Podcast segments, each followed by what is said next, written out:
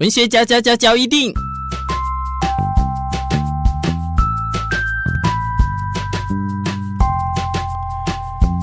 欢迎收听文学嚼一定。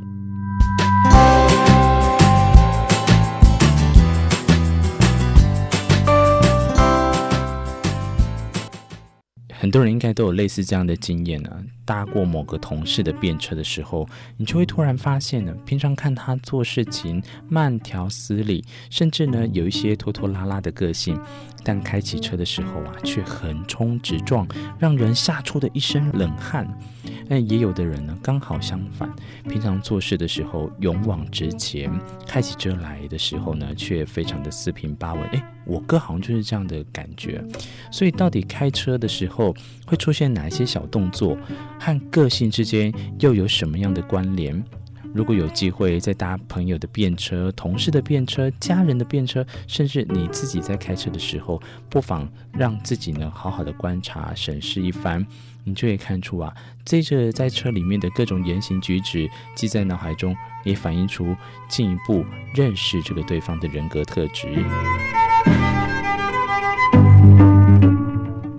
首先，第一个要来跟大家分享的就是充满侵略性的路怒族。什么是路怒族呢？路上的路。路上会发怒啊！简单来讲，这个在很多手机影片或是电视新闻上，我们常常都会看到啊，暴躁、容易发怒的驾驶人，只因为呢被别人按个喇叭提醒，哇，他就不行了。他就是或者是别人超车，让他也非常的不爽，就冲动啊，想要到拦车、暴打或是砸车泄愤。所以也有一种，你有没有看过影片里面常出现？诶，为什么我们台湾的社会里面，这个车子永远都会藏着一根棒球棒？平常的时候搭他的车都还看不到，可是呢，在这影片里面出现，就往往他们都有一根棒球棒。有的人呢，称这一群人叫做路怒族。那简单来讲，就是开车不愉快呢，就会转成侵略性的驾车行为。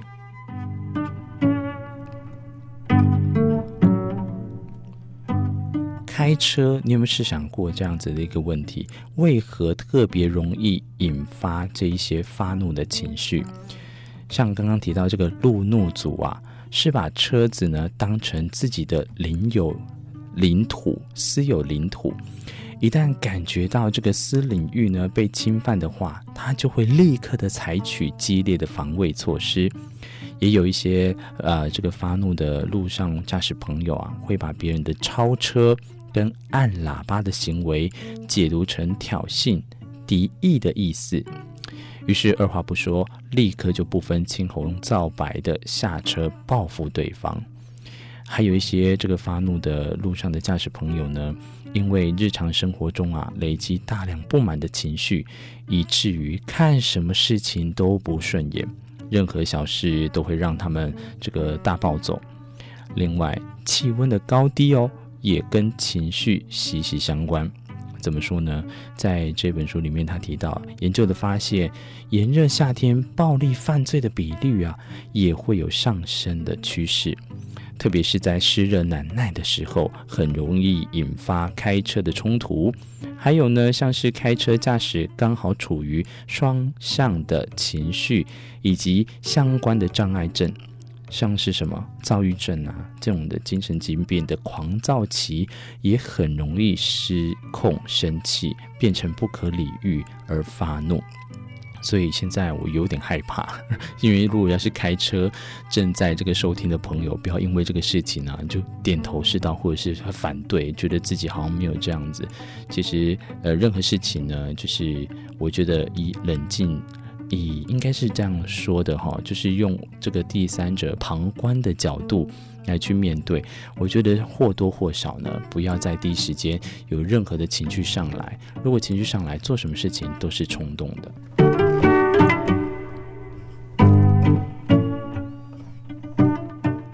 第二个类型的呢，就是边开车边演说的人。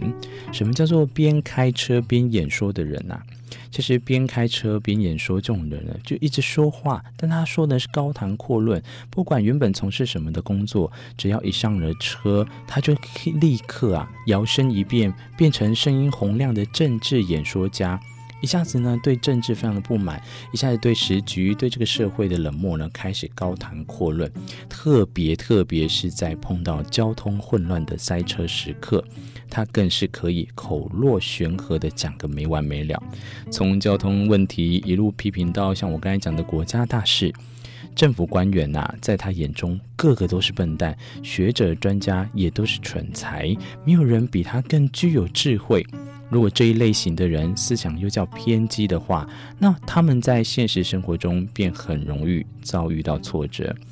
怎么讲到这边，我突然感觉好像大家，尤其在收听的你，已经有很多名单出现了。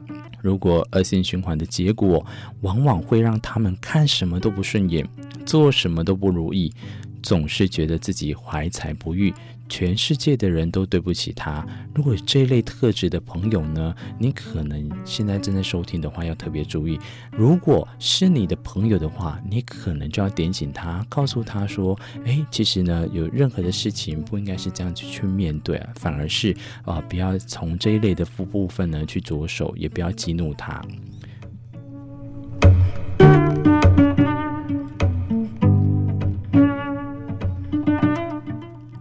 第三个呢，开车的时候可以去观察到的，就是性别歧视的人。这个呢，因为我觉得好像比较不容易在现在出现，但是我们也一起来看看里面是怎么讲的。抱持性别歧视的人，在他们眼中啊，女人多半不如男人。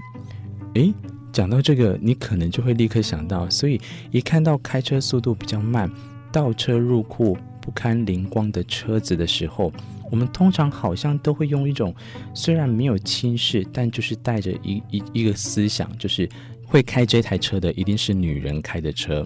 如果事实证明开车者的确又是女性的时候啊，她更会洋洋得意的笑说：“你看吧，你们女人根本就不知道开车，还要出来跟男人争道。”像这一类有性别歧视的人来说呢，女性最好乖乖待在家里才是最好的归属。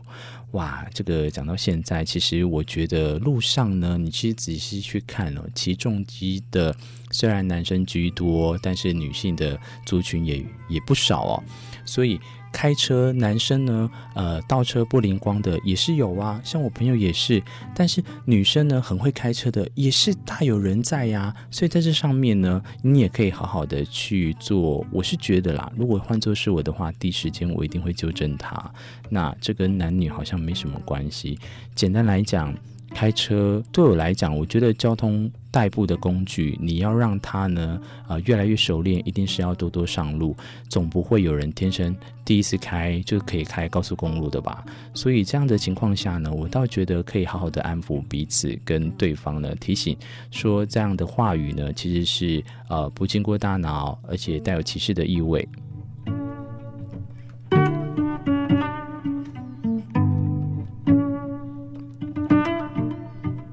再来的就是紧急刹车、横冲直撞的人，像这一类型的人呢，喜欢紧急刹车，往往情绪也较为焦躁，性格常会处于不安定的状况，因此开起车来也会毫无预警的来个紧急刹车，让全车的人啊越坐越紧张。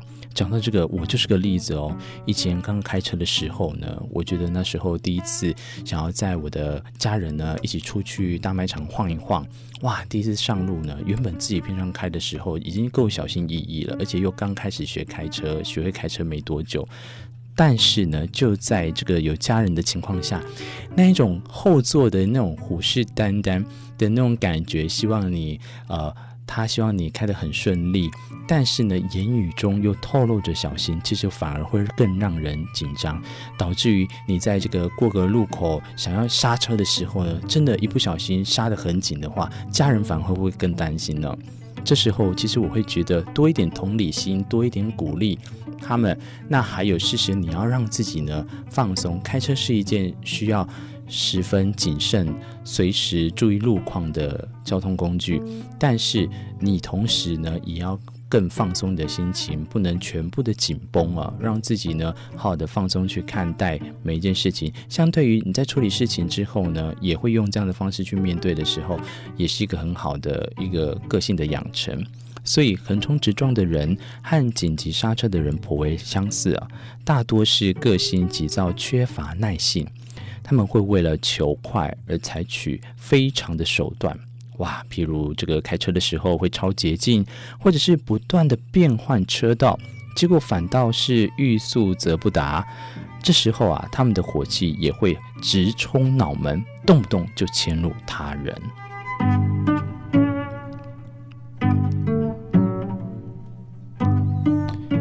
好啦，讲到这边，您有几个被我讲中，或者是周遭有没有朋友是这一类型的人呢？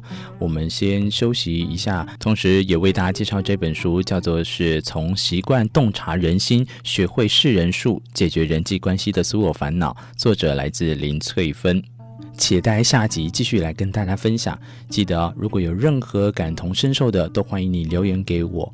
我是明智，文学脚一定，下一集我们再继续。